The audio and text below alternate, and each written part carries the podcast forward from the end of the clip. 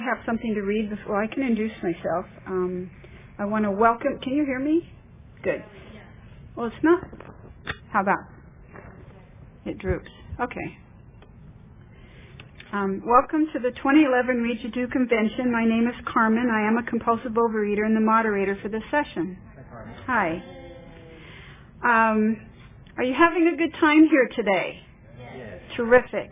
We'd like you to take advantage of all other of the other things this convention has to offer to help Region 2 carry the message.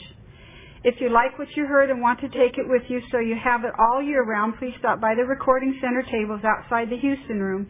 They have CDs and MP3 downloads from all the sessions. If you saw Maria's stylish outfits during the play last night, they were all from the Rags to Riches boutique. Stop by and see what gems you can find. Next door to the boutique is our silent auction. Bid on Dodger tickets, a computer, printer, airline tickets, and other wonderful prizes. Also, we have magnets and pins with every program prize. Oh, with every program saying no. Here, let me try that again.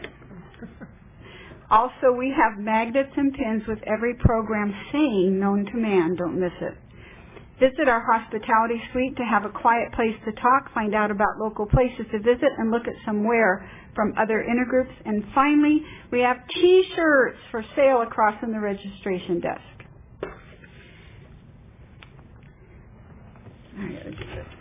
Please help us preserve our cherished tradition of anonymity by refraining from taking pictures in this or any other meeting today.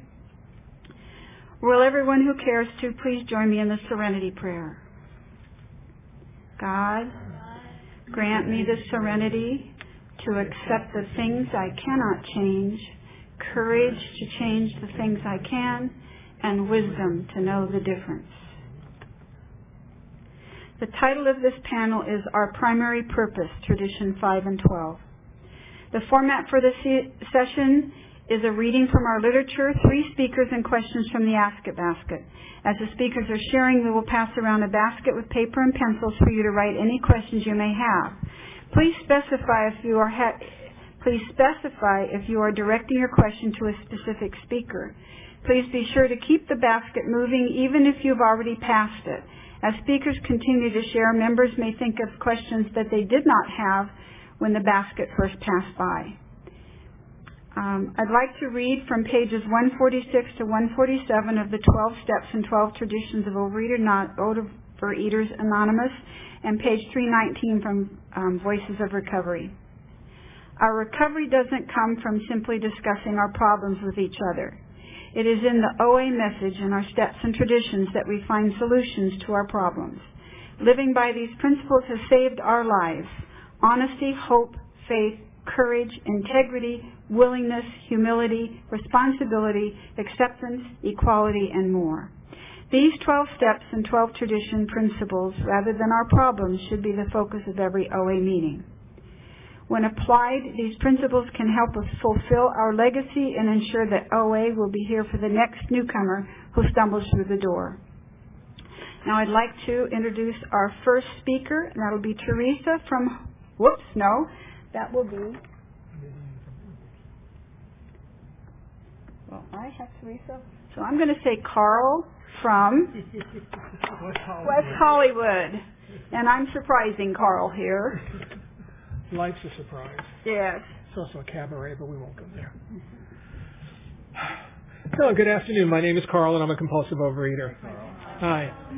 And um, I'm grateful to have the opportunity to share. And since I didn't, the reason I kept running in and out is because I didn't know I was sharing until five minutes ago, and I wanted to see what I'm talking about. So I want I want to address the topic. We, we were I've been asked to speak on Tradition Five and Tradition Twelve. Tradition Five says each group has but one primary purpose: to carry its message to the to the compulsive overeater who still suffers. And Tradition 12 says anonymity is the spiritual foundation of all our traditions, ever reminding us to place principles before personalities. So, that in mind, and the reason I did that is because these are reading glasses and I want to be able to see you guys I look at you and I want to be able to take them off. It's, it's nice to know that when I go to an OA meeting, all I'm going to hear is OA. Uh, no matter where I am, I've gone to meetings all across this wonderful country of ours. And when I go to an OA meeting, I don't hear about local politics, and I don't hear about anything other than program. And that's what I like because that's the reason I went. If I wanted to hear about local politics, I watched the local TV station. If I wanted to hear about local problems, I call the Chamber of Commerce. When I'm traveling and when I need to talk about my compulsive overeating, which I always talk about, I need to be at an OA meeting where I know the focus is going to be OA. And I'm grateful for that because at least it's a known entity. I know what I'm going to be getting into. And my food issues come up at any given moment. I know that they're always there. I know that they're just waiting for me. And I have to remember that I am only one bite, one thought, one slip away from eating again. I've been in program for 22 years and I'm, abstaining for 19 and a half of those. And I'm grateful for that. And when I, what my main focus is though, that I'm abstaining today. To me, it's one day at a time. I don't have, you know, 19 years. Usually friends of mine will say, are you taking a Campbell next week? I go, huh? They go, it's your OA birthday. I go, oh, okay. To me, it's one day at a time. To me, it's one meeting at a time. To me, no matter what. I'm supposed to moderate? No. You're speaking? Okay, fine. How can, how can I be of service? How can I be of service to the fellowship? Because in being service to the fellowship, I'm being of service to myself. I firmly believe that when I speak, when I lead, when I talk to someone, I, it's what I need to hear. It's what I need to do. Uh, that's why I deal with sponsees. That's why I make outreach calls. That's why I speak to my sponsor. I was just on vacation. And you know what? I took vacation from everything except program. Told my sponsees, you called. But you're on vacation. I go, yeah, I am. My disease is not. And especially I was in Las Vegas. Hello, food galore, buffets, and people that like to go to buffets. And, you know, I'm there visiting friends and they say, oh, this place has a great buffet and that place has a, okay. And I've learned how to go to buffets. I couldn't. When I first came into the program, first 10 years, I didn't go anywhere near a buffet. Why? Because you guys told me it's not a good place to be and I saw the way I behave. And it's, it's just not worth it for me. And that's the reason I make outreach calls. Because my primary purpose is to abstain and to reach the other compulsive overeater. And so when I see new people come to a meeting, I go, I try my best to go over and say hello to newcomers. And I don't try to sell them the program. I just say, this is me. I've been around. This is what I've gone through. I eat. This is how I eat. This is how I behave. This is what I do. This is how I live my life. And that's it. I don't say, do you want to do it? Do you think you can do it? I'm not into hard sell. Why? Because I know I don't like hard sales. So I make sure that I let people know that they can talk to me about program and that I practice these principles in all my in all my affairs because that's what you guys told me to do. But to me, the best thing that I can do is to be an example. And uh, I work with a woman who is uh, quite obese, and she has found out that I work program. And uh, occasionally she'll hear me talking on the phone because when my sponsees have a problem, I will accept a phone call at work on my lunch hour, only on my lunch hour, because uh, I've learned about honesty and integrity, and my boss pays me to work, not to talk to OA friends. So if they call me, I, you know, well, usually I call them, uh, then it's on my lunch hour, but I will do it from my desk. So she's heard me talk about it, and she wanted to know more about it. And I shared my experience. Is she in program yet? No. Am I a failure? No. I carried the message. I told the truth. I told what I do, how I do it, how I live my life, what is important to me, and she can either stay or go. Makes me no never mind. A friend I was staying with in Las Vegas is working Weight Watchers, and I applaud her. I say, God bless you. She says, but you're not in Weight Watchers. I said, are you doing something to take care of your health for you? She said, yeah. I said, well, that's what I'm doing. I'm taking care of my health for me. You're doing the right thing. It's not my way. It's not the path I would take, but, you know, I can't be black and white. I lived too many years in black and white. You were either my best friend or my worst enemy and nothing in between. You either did it my way or get out on the highway. And I don't do that today. I listen to people and I try to be of service and I try to be who I am and let them see who I am. If they like it, fine, they'll stay around. If they don't like it, okay. So we don't talk about food. I've got friends that have food issues. I carry the message. I let them know what I do.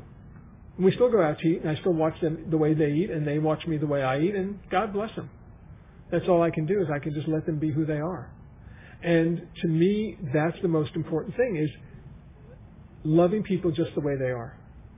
and accepting them the way they are. Now, it doesn't mean that I'll be best friends with them because obviously we don't have that much in common, do we? I live a 12 step program. Uh, I have the same problem with members of my family. They don't get it. You know, and they say, well, we're leaving at such and such a time. We'll get up. I said, and in my mind, I'm going, well, I have to get up early. And they say, heard you stumbling around like an hour before we had to leave. I go, yeah, because I had to, I had to pray and meditate. It's the way I start my day. Not a negotiable. I get up at 4.30 in the morning, Monday through Friday, so I can pray and meditate and still get to work on time. And you know what? I can no more imagine getting up and not praying and meditating as I can getting up and not going to the bathroom or not brushing my teeth or not getting dressed before I go to work. And that's the way I carry the message to people. I go, this is who I am. They say, how do you get up at 4.30 in the morning? I go, you know, I get up. Because I'm one of those people that loves sunlight. I hate darkness. Just hate it. It's just, I'm not afraid of it. It just drives me crazy. Right? It's never light at 4.30 in the morning. Trust me, I've been doing this for eight years. It is never light at that hour in the morning. But you know what? I have a choice. Get up with the sunlight or pray and meditate.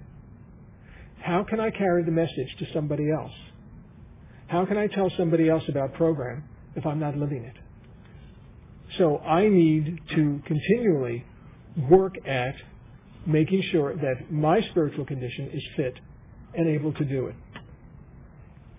And, you know, when we talk about anonymity, we, we're having an interesting um, discussion about that in, just recently here that some people were saying, well, you know, in uh, in AA they advertise who the speakers are, and I said, you know, I don't like that because had we advertised, I'd be Teresa right now, wouldn't I?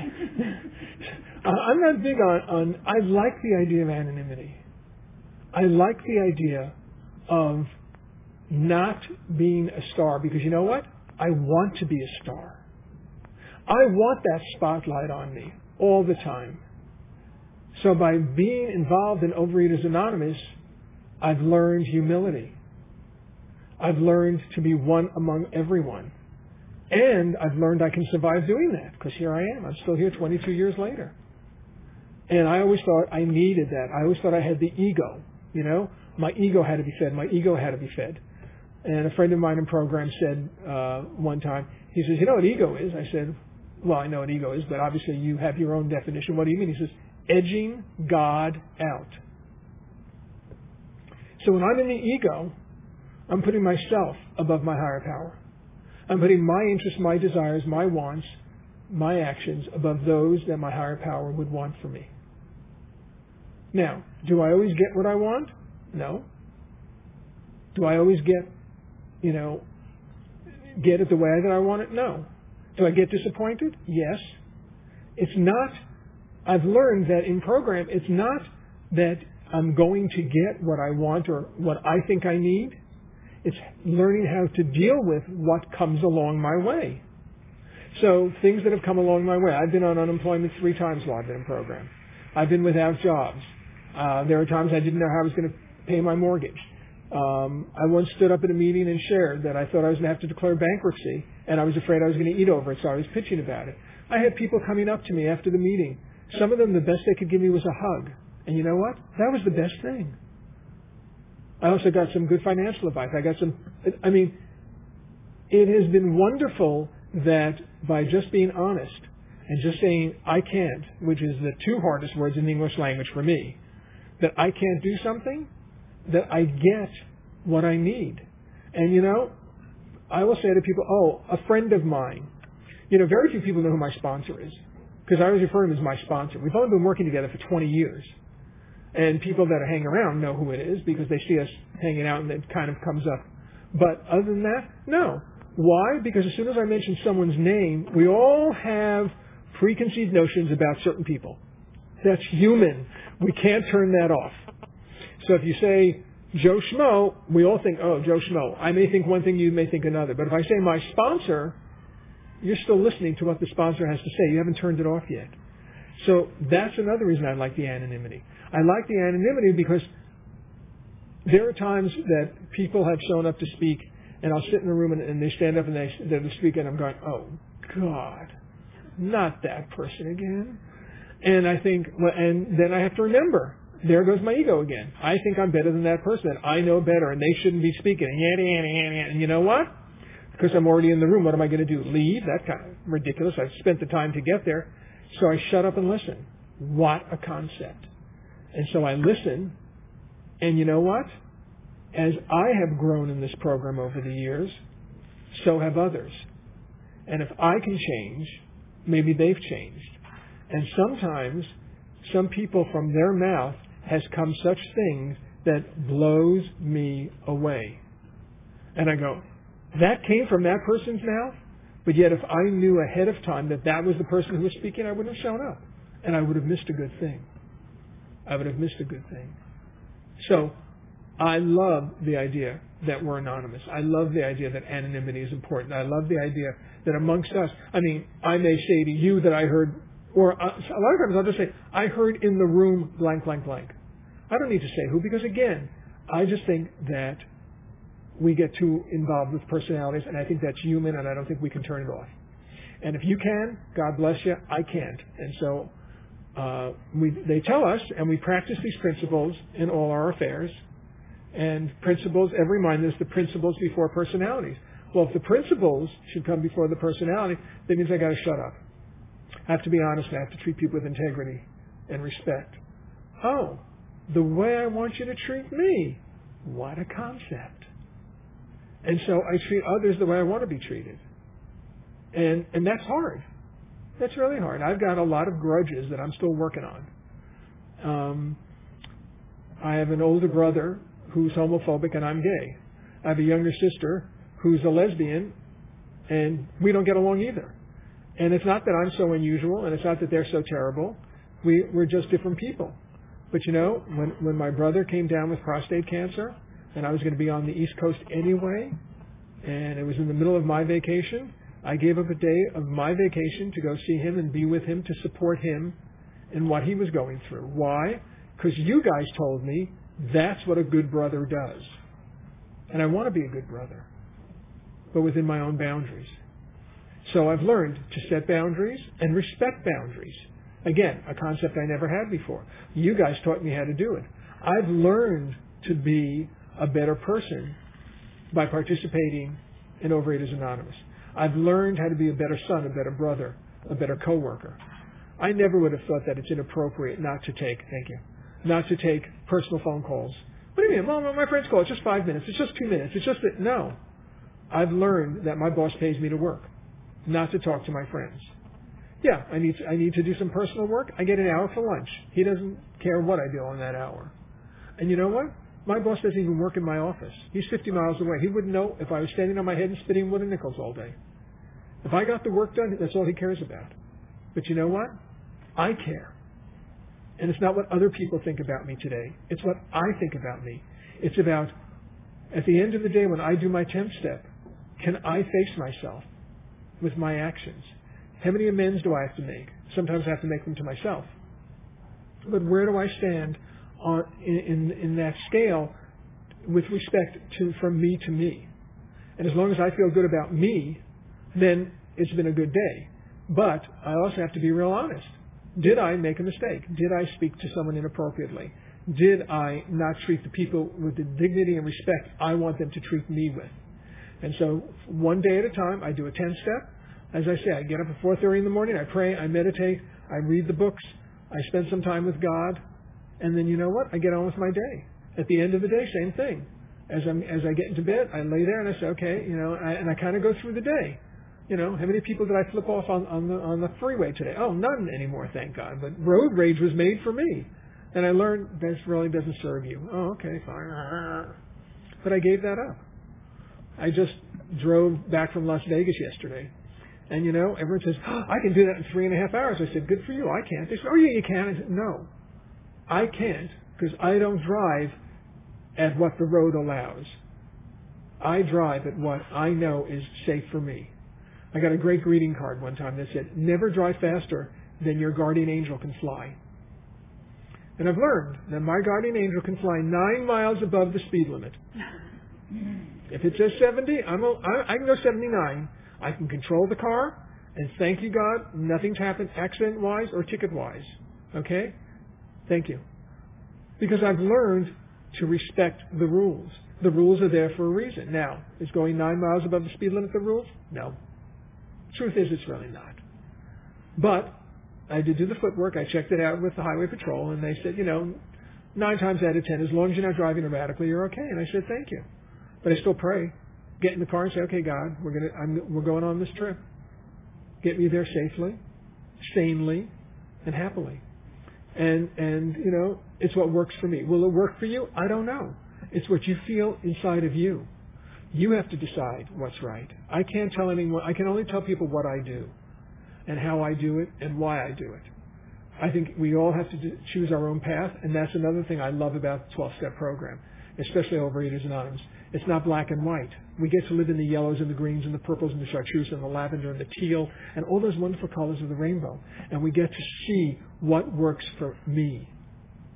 And the best I can do with my sponsees or anyone else in program is I support them in what they're doing.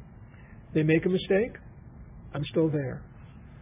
I had a, a friend of mine that uh, when we broke up, we were dating, when we broke up, his sister said to me, I understand you spoke to him. I said, yeah, and why wouldn't I? He says, but you broke up. I said, we're still friends. I said, to me, friends are the safety net below the tightrope of walk of life that we all live. We're all walking on that tightrope, and our friends are the safety net. As I would not take away his safety net, I wouldn't want anyone to take away my safety net. And I'm appreciative of the life I have today and the way that I live my life. And I'm very grateful to Overeaters Anonymous, and I thank you all for being here and paying the 12-step call on me. Thanks for letting me share.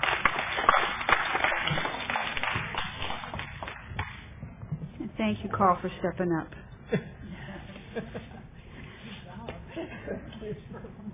Our second speaker is Virginia from Long Beach. I'm Vivian. Thank you. Vivian. I want the tape to be right. I've been called Teresa, so.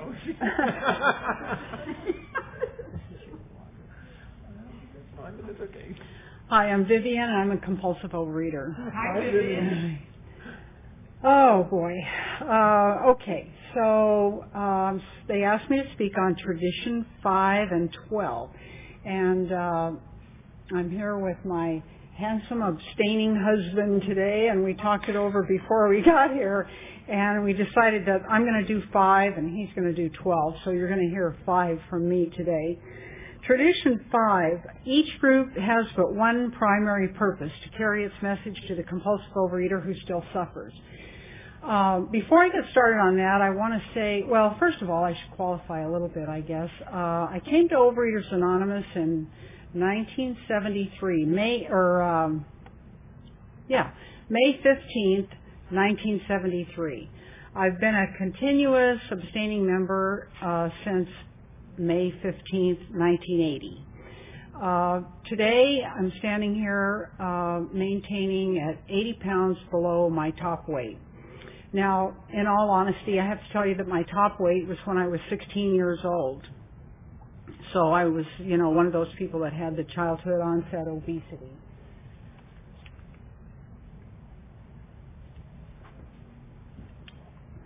Um, so I didn't lose all that weight in Overeaters Anonymous, but I can tell you that because of Overeaters Anonymous, I have a wonderful life today, and I'm sure a life that I never would have had without this beautiful program of 12 steps and 12 traditions. Um, you've probably heard, if you've been to other tradition meetings today, that the traditions are to the group what the steps are to the individual. And uh, I found out I remember going to uh, actually I'm not alcoholic, but uh, in the early days, uh, I used to go. Well, I still do occasionally, but I used to more often go to AA meetings just to hear the speakers because, um, you know, there was a lot of strength in those AA meetings. And so I remember one day sitting in an Alano club. I wasn't working at the time, and uh, I hadn't worked for probably about a year at that point, and I was sitting in uh, an AA meeting, and there was a woman speaker up at the podium, and she was talking, you know, she was giving her pitch, and at one point she said, uh, I discovered that I had to work the seventh tradition in my own life. I had to go get a job, and it hit me like a ton of bricks. You know, I needed to go get a job.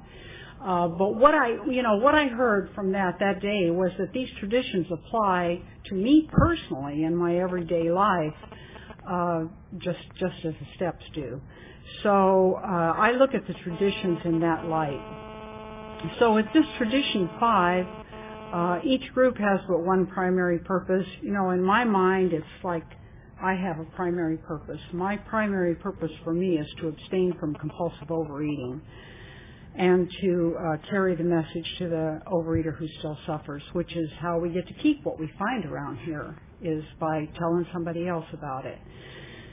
So, um, you know, the really wonderful thing about Overeaters Anonymous is that we have a unique ability to talk to another compulsive overeater, you know, to another person that uses food to uh, you know, make life manageable.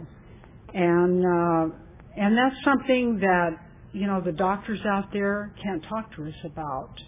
And, uh, the other people out there that try to help us, you know, that, that are not like us don't understand. Uh, I had a little, um, I had a, little thing happen last year that it was, you know, was kind of funny to me in a way, but it illustrates my point. Uh, probably uh, a year and a half ago, I weighed about 25 pounds more than I do today. And uh, yeah, I had some kind of a reorganization that happened, and my food changed, and I've been able to lose. Uh, I've been able to lose down to a true, what I consider a true maintenance weight for me and I've been maintaining that now for for a while. But just prior to that, I had an appointment with my cardiologist, and I went in, and uh, I had had the blood test, of course, before I went in to see him for all of the cholesterol and everything, and my cholesterol was a little elevated. And uh, he thought it was important that it not be, and so, uh, and then he also knows that I can't take those statin drugs that work so well for a lot of people because I just can't take them. They don't agree with me. So we're sitting in the little ex- examination room there, and uh, he's looking at me, and I'm looking at him, and there's quiet, you know, thinking, what are we going to do with her? You know, we need to get her cholesterol down, and she can't take these drugs, and so I just sort of, you know, I just sort of quietly said to him, well, I guess I could lose a little weight. And, uh, you know, he had this look come over his face and he had a little sigh and he said, well, I guess you could try. You know, I guess you could try. you know, it was just like uh, mild exasperation. You know, it was like he had never told me before to lose weight. I've never had a doctor tell me to lose weight. But, you know, I have to think that he's had a lot of patients in there that needed to lose weight and he has not had very good success with them. So the doctors, you know, they, uh, they don't get it. Uh, you know, I'm sure a lot of them have tried to help people like us and we, you know, probably have not responded very well in the, you know, in the greater scheme of things. So we have that unique ability to talk to one another, you know, and that's what's so wonderful about Overeaters Anonymous, that one compulsive overeater talking to another one, where we really get it, we really understand that identification. I heard somebody earlier today talking about the identification is so important here. Because, uh, well, you know, when I came to Overeaters Anonymous, we didn't have the wonderful OA literature that we have today. We had the big book of Alcoholics Anonymous. They handed me that book. They said, change the word alcoholic to compulsive overeater, change the word alcohol to food, and see if you can find yourself in that book. And, and so that's what I tried to do. That's what I did. And at some point in my recovery, it occurred to me, you know, if I find myself in this book, then I can find the recovery in this book too, because it's meant, you know, that's what it's meant for. It's meant uh, to help me. For, you know, it says the purpose of the book is to help you find a power greater than yourself that will solve your problem. And uh, and that's and that's another thing, you know, that people that are not in this program or working these 12 steps do not understand about compulsive overeating is that it's a spiritual it's a spiritual dilemma. So uh, you know, we have this beautiful program to uh, deal with that and to help us with that. Um, so the tradition says to carry to carry its message. The primary purpose is to abstain from compulsive overeating and to carry uh, its message to the compulsive overeater who still suffers. I got to Overeaters Anonymous because, uh, I mean, I learned about Overeaters Anonymous because I was working with someone who had come to the program and started to work the program. Uh, and I, you know, they say in this program that, you know, we, you know, that come to the program and start abstaining and start living this program, we may be the only copy of the big book that somebody ever sees. And that's what I saw in that woman that I was working with. Uh, when she came to work with us, she was kind of a sourpuss, and she never smiled, and she was overweight, and just not a very nice person. And then, you know, a little time went by, and I noticed that she was coming into work, and uh, she was had she had a little brown bag with her every day. She was bringing into work. She would walk by my desk, put on a big smile, and say good morning, and uh, and I noticed that she was losing weight. And this went on. It was going on. Of course, to me, at the time, made no sense at all. She's losing weight. She has a smile on her face. Mutually exclusive. You know, it's like losing weight, smile on your face. No, they don't go together. They don't go together. So I asked her, you know, what she was doing, and she told me that she was going to some meetings. And I said, well, what kind of meetings are those? What what is it? And I, I expected her to tell me TOPS or something, you know. But she said uh, Overeaters Anonymous, and uh, I thought, oh, okay. And I didn't ask her any more about it because I was not ready at that point. I didn't really want to know about it, but it was interesting, you know, seeing her progress into the program. But I never forgot that. And uh, two or three years later, when I hit bottom and took the first step, before I ever came into these rooms, I remembered her. She was that walking copy of the big book for me. You know, I never forgot her. And uh at that point, you know, later on she was long gone by this point by this point, but I remembered her and I remembered Overeaters Anonymous and I looked it up in our big uh LA um telephone directory in the white pages and made the call and found a meeting. Now that meeting that I went to, my very first meeting, this was a good meeting. You know, you hear that meetings that follow the traditions staunchly, they're generally pretty strong meetings. You know, they last a while because uh, they have a structure. And this meeting that I walked into that night of my first meeting was a meeting like that. It was one of the largest meetings, if not the largest meeting in the south end of uh, LA County over in Lakewood. I was telling somebody earlier, uh, it was a two hour meeting in those days, two hours. And when you went up to the front door, they had a greeting line out front that out in front of the front door. There would be six or eight people out there with their hand out that you had to shake their hand or give them a hug before you ever got into the meeting room. And so, you know, they, and this is part of carrying the message to the newcomer, you know, making them feel welcome. You're welcome here. If you have a problem with food, fat, dieting, size of your body, compulsive overeating, you know, we have an answer here. And this is the beginning, you know, shaking the hand, coming in the door, you're welcome here.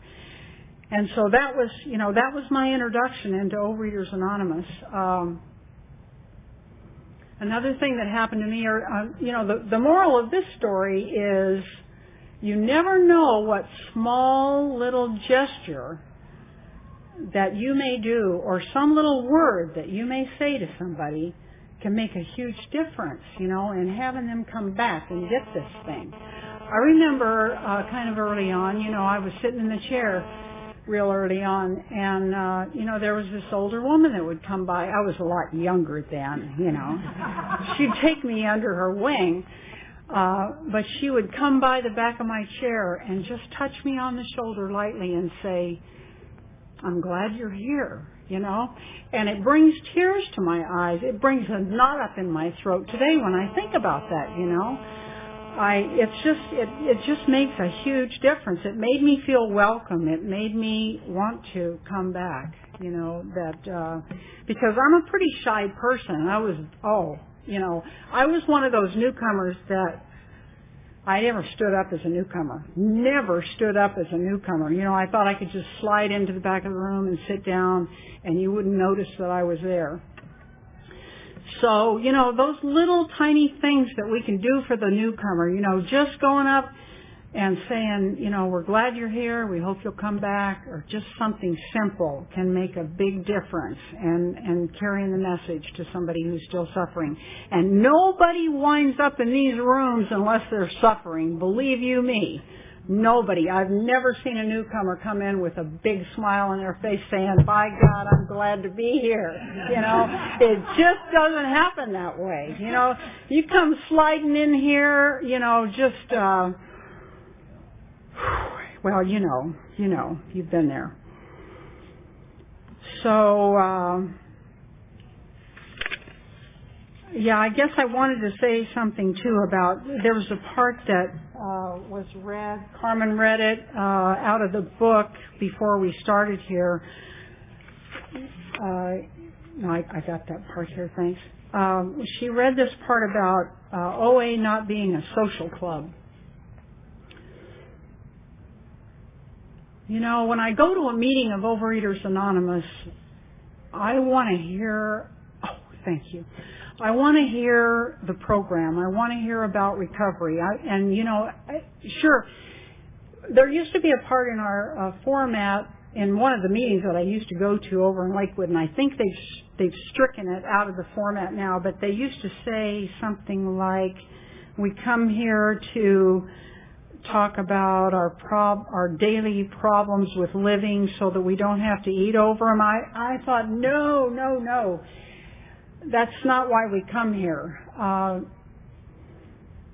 but you know, sometimes we do need to talk, we do need to talk about those things in life that are very trying to us.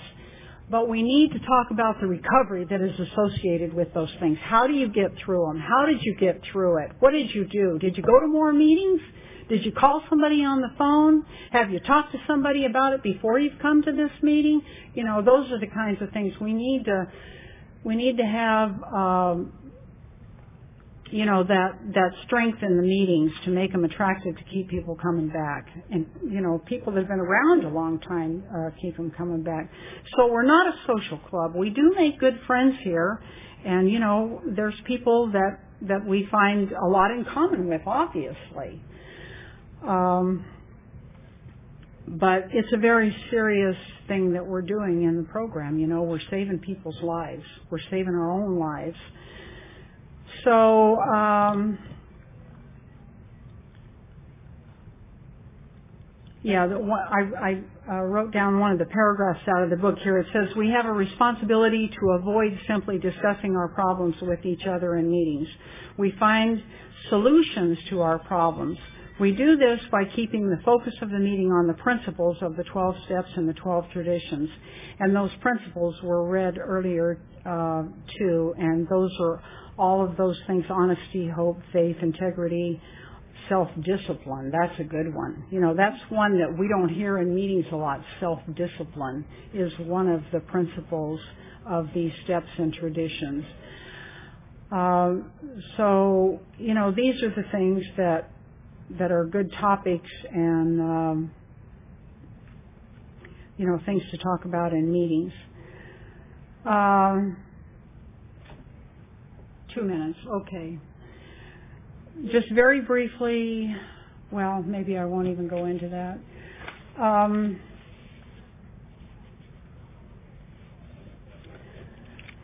I think I've said about everything that I had planned to say. Anyway, I'm very happy to be asked to participate in this Region 2 convention. I've never, you know, participated in a Region 2 convention before. And uh, I love coming to these things. I came to the OA Ber- or the World Service Convention when it was down the street a few months ago, and that was a wonderful experience. So thank you for being in this room here for this hour, and thank you for allowing me to share.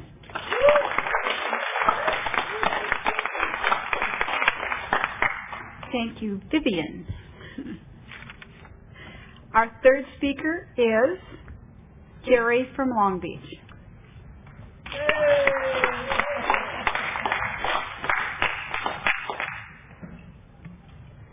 My buddies. I'm Jerry. I'm a compulsive overeater. Hi, Jerry. It's good to be here. Uh, thank you guys for showing up, my friends and everybody. And uh, I'll qualify just a little bit before I talk about the 12th tradition. I uh, it's hard for me to believe it, but I came to this program 30 years ago, and I've stayed because I'm a stayer, and uh, and I have uh, imperfect abstinence. Uh, by that I mean I have changed my weight a few times, but I've never gone back to the binging and the hopeless, helpless feeling of being out of control where I couldn't, uh, you know, find my way out of it. And so uh, I would, I guess, say that I I have 30 years of uh, imperfect abstinence, and uh, it's led me to a fantastic uh, place in my life today, where everything is uh, truly remarkably good. I think it was Sandy today, at, uh, or yeah, earlier in the afternoon, we were out standing out there, and she said, "Were you ever fat?" And uh, I said, "Well, yeah, of course." I uh, when I was in high school, they called me pear shape. Now that's painful shit, baby. you know, I mean, you walk out in that quad, and I remember these two guys used to say, "Hey, here comes pear shape. Let's all laugh at Jerry." You know, man, I hated those guys. I remember their names: Rusty Ools and GG Four. I'm waiting for them to come through that door. You know. and another thing, uh, some years after I um, I started in AA and and then I eventually came to OA and and uh, lost 70 pounds in six months or something. And so few years back, I was talking to a guy that was there at that time, and and somebody brought up the, the OA program and stuff, and and he says, this guy Willie Parker, he says, uh, yeah, Jerry, when you were fat, you were dumpy. oh man, what a what a jam! My own mother, my own mother used to poke me in the abdomen when I would walk by sometimes and say, "Are you pregnant?" I had a lot of reasons to hate her, but that was. Uh...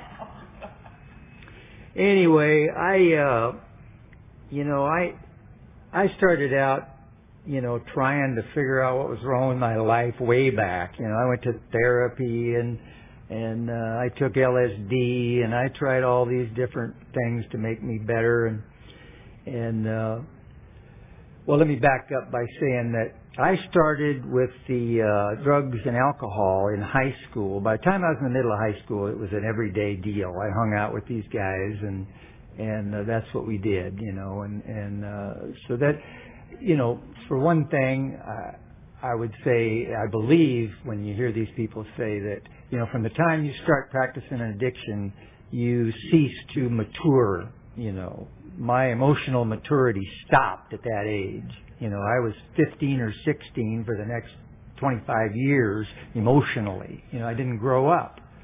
And, uh, and I also like to say for newer people that, uh, you know, I didn't show up at age 15 into this addiction and say, yeah, I think I'll just be a jerk for the rest of my life. You know, I ain't got the genes for this. I inherited this crap, I think. That's my belief. You know, we beat up on ourselves for being bad, you know, compulsive overeaters and alcoholics and all that stuff. Hey, I don't think any of us volunteered for it. You know, this stuff was inflicted on us and, uh, you know, cut yourself some slack. I, uh, I'm pretty good at forgiving myself today for, uh, for my past and, uh, you know, that's, uh, that's a good thing.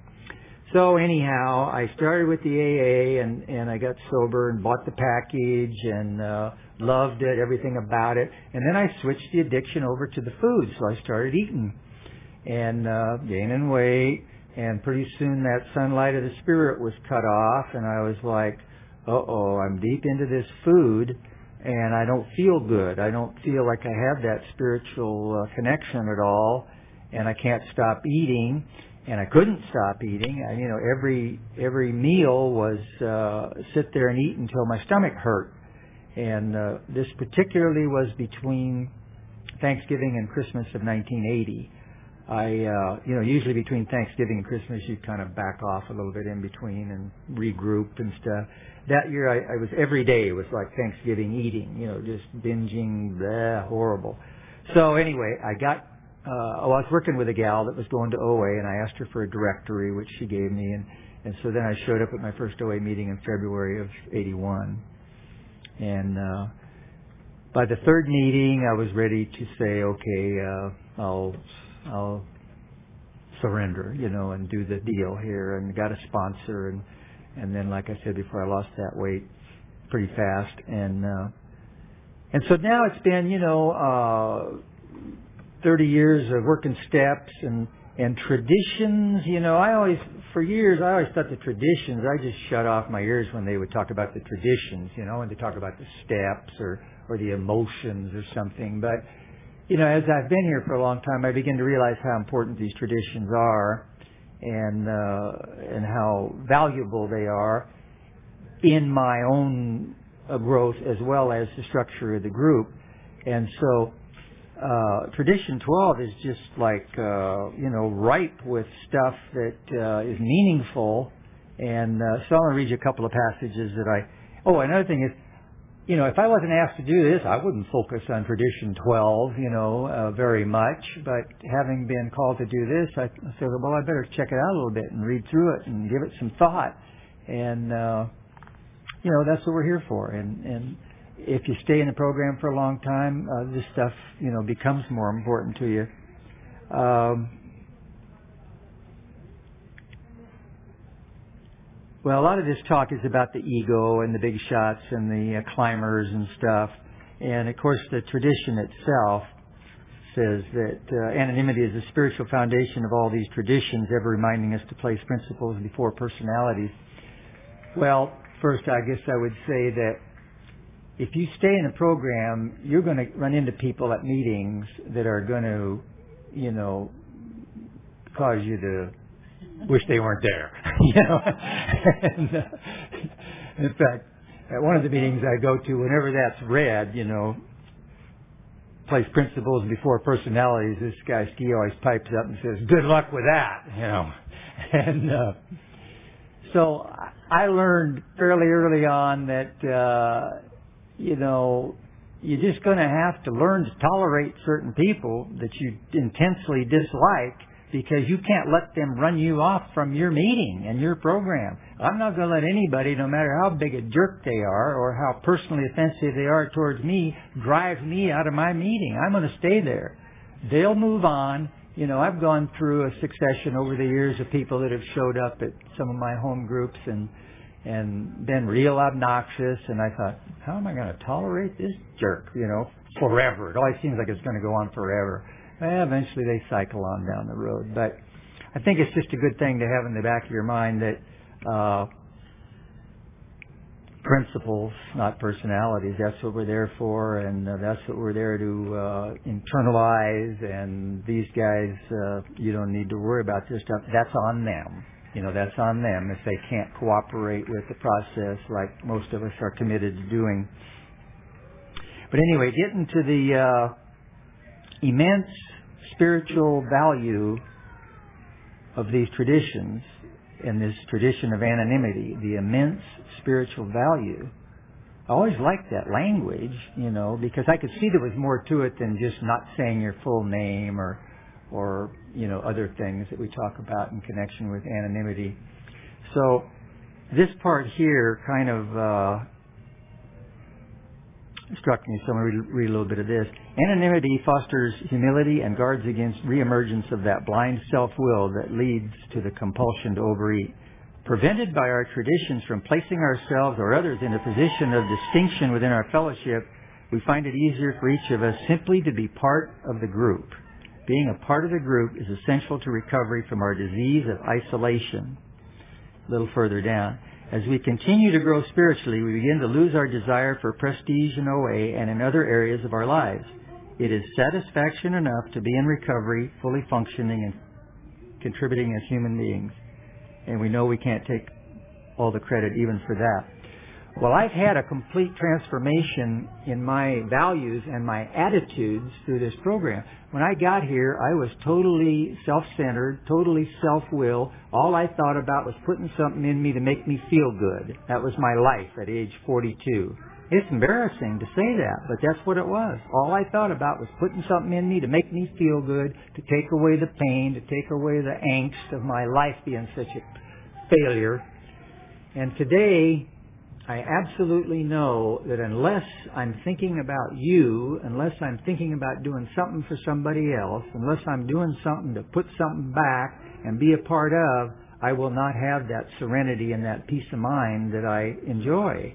And so I've had a complete change of attitude, a complete psychic shift over to uh, not being so selfish and self-centered. I still am, but it's not like it used to be because I do uh, engage myself in thinking of others, helping others, trying to help others, being of service, and uh, and that gives me that spiritual uh, balance and uh, the good feelings. You know, I I go.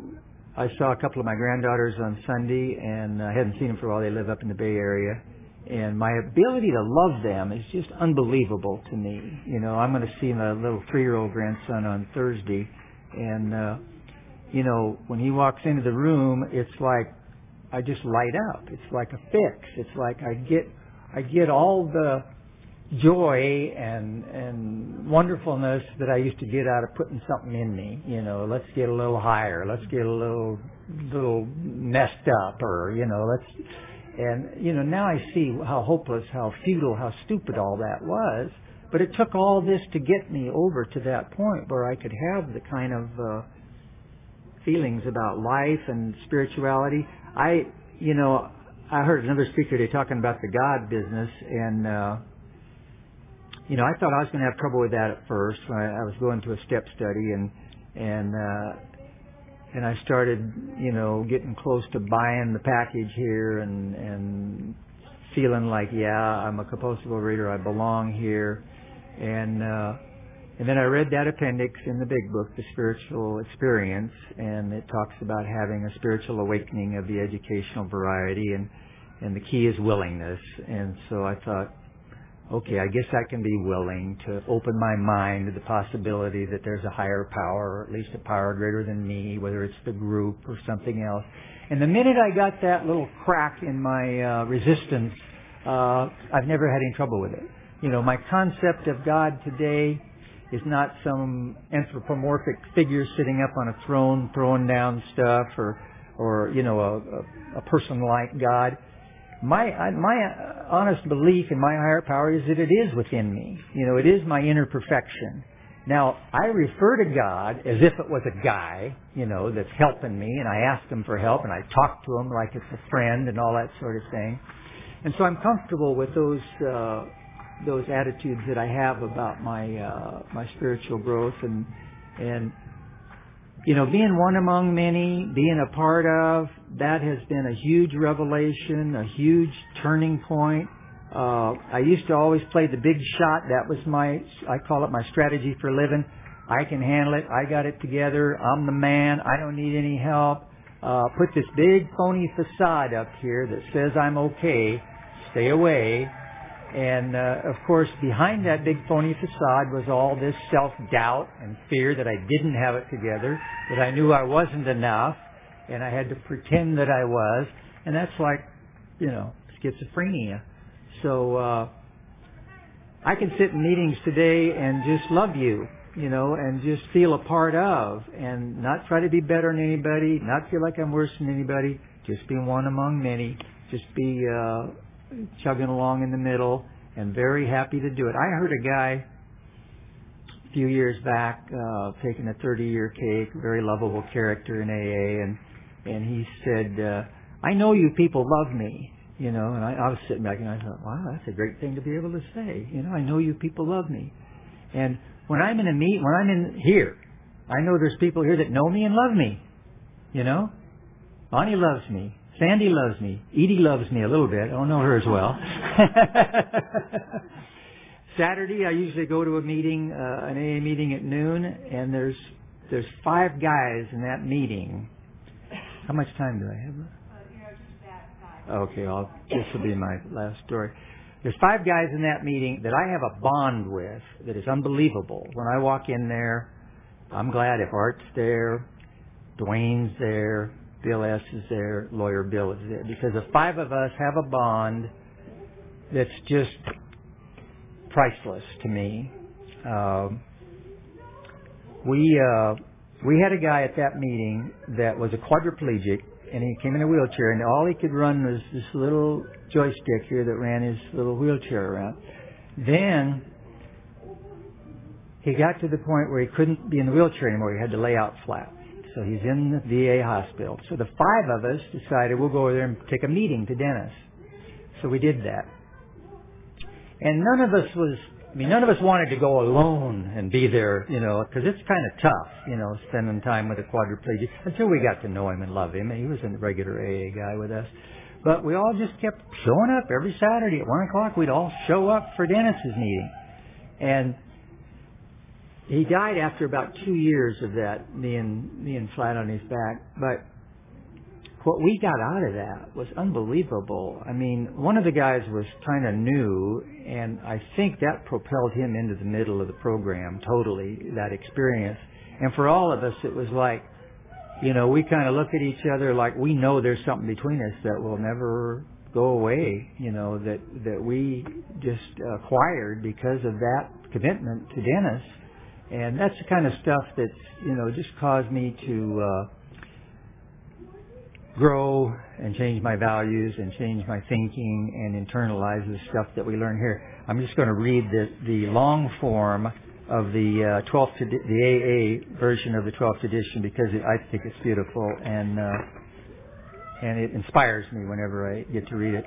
And finally, we of Alcoholics Anonymous, Overeaters Anonymous, believe that the principle of anonymity has an immense spiritual significance it reminds us that we are to place principles before personalities, that we are actually to practice a genuine humility, this to the end that our great blessings may never spoil us, that we shall forever live in thankful contemplation of Him who presides over us all. Thank you very much.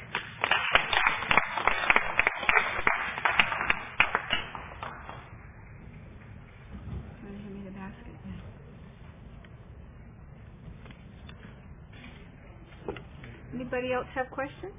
Okay. Uh-oh. Does yours have something on the back?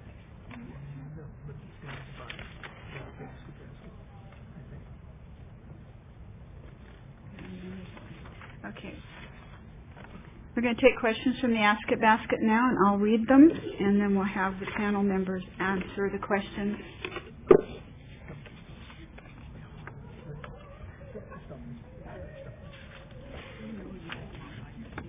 Okay. To everybody, has your sponsee stopped attending meetings because of a conflict of practicing principles before personalities? What did you tell him or her? If I have a sponsee Yeah, that come up to the. oh Yeah. if I have a sponsee that says they're not going to go back to a meeting because of personality conflict, I say, fine. What other meeting are you going to go to? It's real simple. you know, your commitment is X number of meetings a week and different sponsees have different commitment. You don't want to go to meeting A? I don't care. Go to meeting B. You don't want to go to meeting B? Fine. Find meeting C. But make your commitment because it's your commitment to your program. It's not to me. I don't really care if they go to meetings or not. But I remind them that they've made a commitment to their program, which is their life, the way they choose to live. So I just act as a catalyst to remind them what their commitment is and tell them, I don't care which meetings you go to, but get to it.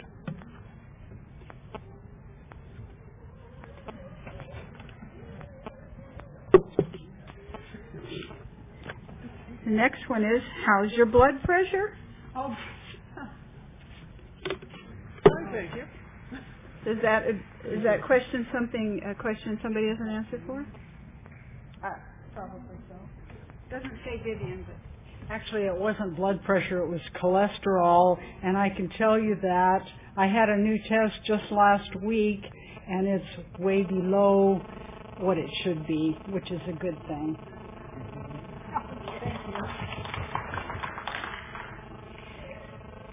How would you best tell someone how to let go and let God if someone keeps picking up whilst doing step one through three? Do you keep working with them through fourth and onwards?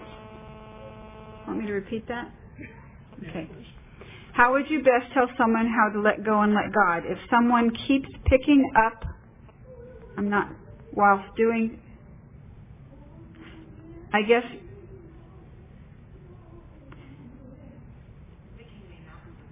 Okay. It, would you please? It was, actually, it was actually two questions. The first one was uh, basically working with the sponsee, um, the person keeps on constantly relapsing, maybe it's another word, Yeah. whilst working steps one to three. Do you carry on doing step four or do you just wait until they stop relapsing? That was the first question. Or do you continue through the steps regardless of the fact that they're relapsing throughout those steps? Or do you stop at three uh, and, and, and wait for the, you know, and wait and then when they're abstinent continue on? Or do you keep on going right through the steps the whole time while they're binging or whatever they're doing in their program? Okay, just to summarize for the tape, um, what I'm hearing is if you have a sponsee and you're working with that sponsee and they're having some difficulties in um, working and understanding steps one through three, would you go on to step four with them? No, if they're still in the food. If they're still in the food, okay, that's the difficulty. Okay. For me, when I work with my sponsees, it really depends on the individual. And some individuals work best with positive reinforcement, and some people work best with pejorative reinforcement. So it's really an individual thing. If it's a sponsee that says, you know, they're really committed, they just can't do it, I say, okay, let's just keep working. But it really depends on the individual. And I've said to sponsees, you need to keep eating. You're not done. So knock yourself out, go eat. Now, let's say we, and we go through all the steps. Well, and they're still eating through three, through four, through five. Once they stop, I make a mental note, and then once they've stopped, and I say, okay, you've done step 12, congratulations. Here's your assignment for tomorrow. Start on step one. Because you're not the same person now you were then. So you get to do it. I suggest, you don't get to. I, I don't force anyone to do anything. I suggest you start all over. Because it's like anything. I can tell you, I am not the same person I was when I came in. I'm not the same person I was the last time I spoke at a convention, which was two years ago. So as we change, our view on the on the written words are going to change, and so I encourage them to start all over again, and that's what we do. We go through it again. I don't drop sponsees. I don't care how much food they eat. I don't care how many times they go out, because again, I'm that safety net under the tightrope of life, and I'm going to be there for them. They want to leave. There's the door. Have a good life. See you around. But as long as someone wants to work with me, I'm willing to work with them. Right. Was there another part? And, uh, yeah, how do you tell someone to let go? You tell them to let go. You know, here, uh, let go of the book. Okay, you let go of the book. Let go of the food. Drop it. Just do it. It's not a commercial for Nike. Just do it. To the best of your ability every day. Some people can let go easier than others. Some people have a hard time. You know, a friend of mine once did, uh, he said his sponsor kept saying to turn it over. He didn't know how. He says, here's how you turn it over. Turn it over. Turn it over. turn it over. For the tape, I'm just turning the book over and over. So that's the way you do it. And when you can find the humor in it, and you can find the simplicity of it, and you can find how the easiness of it, it becomes easier to do that in, with program. Thank you. Jerry Vivian.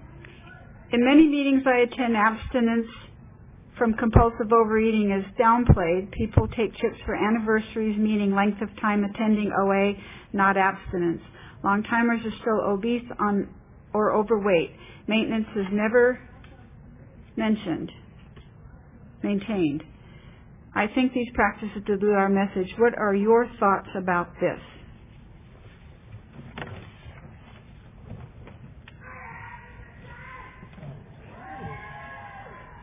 Well, you know, I have maintained at a higher weight uh, different times throughout my, uh, you know, length of time in the program. And, uh, you know, all I have to say about that is it takes what it takes, you know, for each one of us. Uh, for me, I can tell you that a year and a half ago, I got to a point in my program where you know, there was 20 or 25 pounds between me and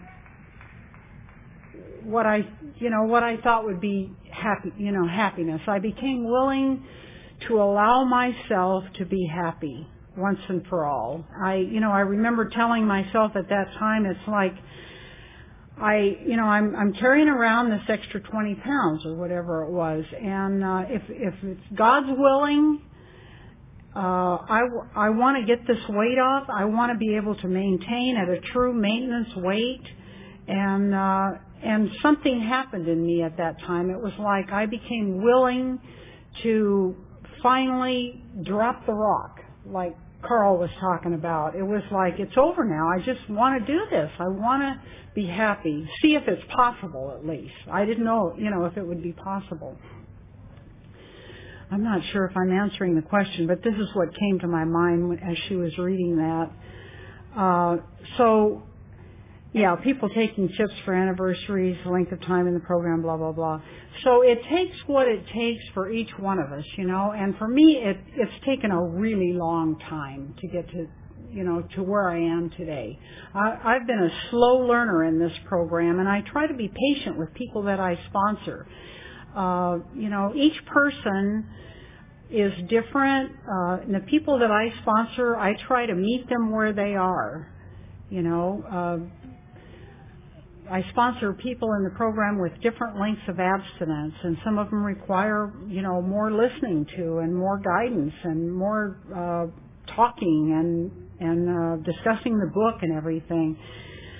All I know is uh, all of it helps me, and um, and I, you know, I that's that's the beauty of uh, coming back over, you know, keeping keeping coming back, growing a little bit at a time, and just carrying on.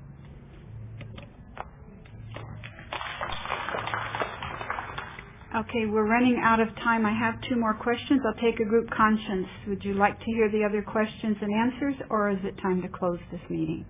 All in favor of closing the meeting? All in favor of, of answering the last two questions? Uh, it's not a, The closing the meeting had. the How about consent, I'll- But I'm willing to hang around and talk to anybody. I'll tell you, okay, that's a good idea. Thank you very much. And the people that wrote these last two questions, you probably know who you are. Uh, if you'll come up and talk to the people on the panel afterwards, you might get some, some answers to your questions. So thanks for your patience and understanding. Um, I want to, all of us thank the speakers. Vivian, Jerry, Paul. And thank you for attending today. And to close the meeting, I'd like to have us say, um, I put my hand in yours. And so if we could just hold hands, and if you don't quite know it, listen to the person next to you and just feel it.